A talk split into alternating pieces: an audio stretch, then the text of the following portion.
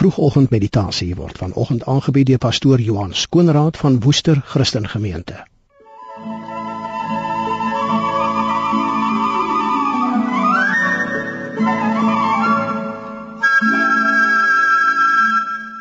Goeiemôre luisteraars. Vanoggend gaan ons vinnig kyk na die kosbare lewenslesse wat ons by Arende kan leer. Onder inspirasie van die Heilige Gees het die Bybelskrywers gereeld aspekte uit die lewe van Arende geneem sodat dit vir ons 'n groter openbaring van die dinge van die Gees kan gee. Eerstens, arende eet altyd vars kos.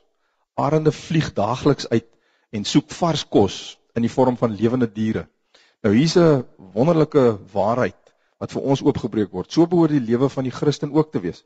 Ons moet ook waak oor ons geestelike dieet en ons moet elke dag vars geestelike voedsel inneem. Tweedens, arende is nie bang vir storms nie. Ander voëls vrees wel storms en hulle gaan soek skuilings wanneer stormwinde waai.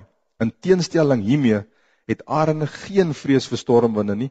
Hulle gebruik sterk windstrome om hulle tydens stormweer na hoër hoogtes te voer. Weereens, net soos die arende, hoef ons as Christene ook nie die storms van die lewe te vrees nie. God beklee ons met krag vanuit die hoogte. Hy vul ons met sy gees. Ons is dus toegerus vir stormweer. Derdens, Stormwinde voer arende na hoër hoogtes. Arende klap nie hulle vlerke en spook en spartel om hoog te vlieg nie. Al wat hulle doen, hulle gebruik sterk windstrome om hulle na hoër hoogtes te voer. En so moet ons as Christene ook leer om in die Gees te wandel en om te gaan waar die Gees ons lei. Ons moet in die windstrome van die Heilige Gees inkom en leer om in hom te rus. Die lewe in Christus is nie 'n gespook en 'n gespartel nie. Dis eerder 'n lewe van rus in die Here. Vierdens, hoogte gee aan arende 'n strategiese voorsprong. Hulle sê dat sommige arendspesies vlieg op hoogtes van soveel as 3 tot 5 km bo die grond. Nou die arende het 'n besondere dik verebedding wat hulle in staat stel om die kouer temperature hoog bo die grond te hanteer. Hoogte gee aan hierdie arende 'n strategiese voorsprong bo hulle prooi. In militêre oorlogvoering is dit presies dieselfde. Hoogte is uiters belangrik. Die weermag wat die hoogtes beset, het 'n strategiese voorsprong in die geveg. Net so het Christene wat in die hoogte tyd met God spandeer, altyd 'n strategiese voorsprong in die geestelike stryd.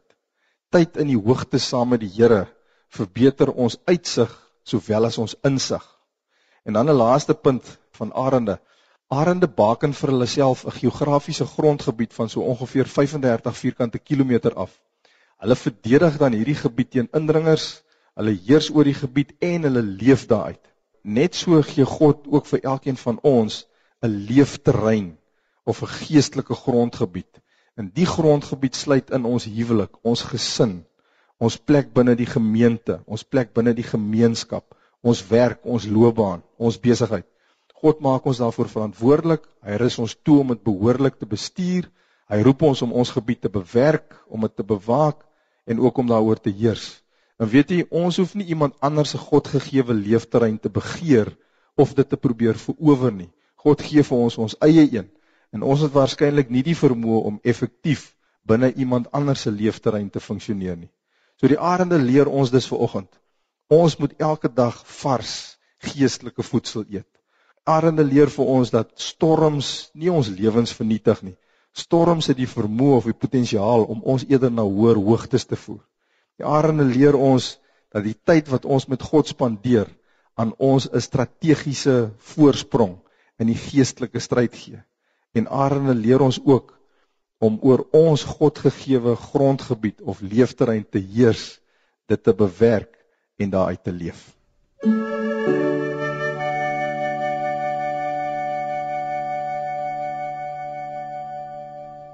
Vroegoggendmeditasie is vanoggend aangebied deur pastoor Johan Skoonraad van Woester Christen Gemeente. Jy is welkom om pastoor Skoonraad te kontak by 082 897 8108.